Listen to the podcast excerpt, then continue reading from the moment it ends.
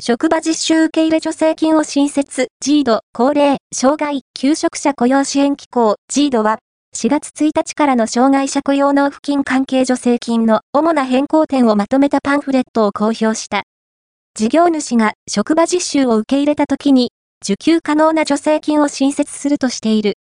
新助成金の支給額は、実習、見学を行った日数に5000円を乗じた額で、同1年度内の上限額は50万円とした。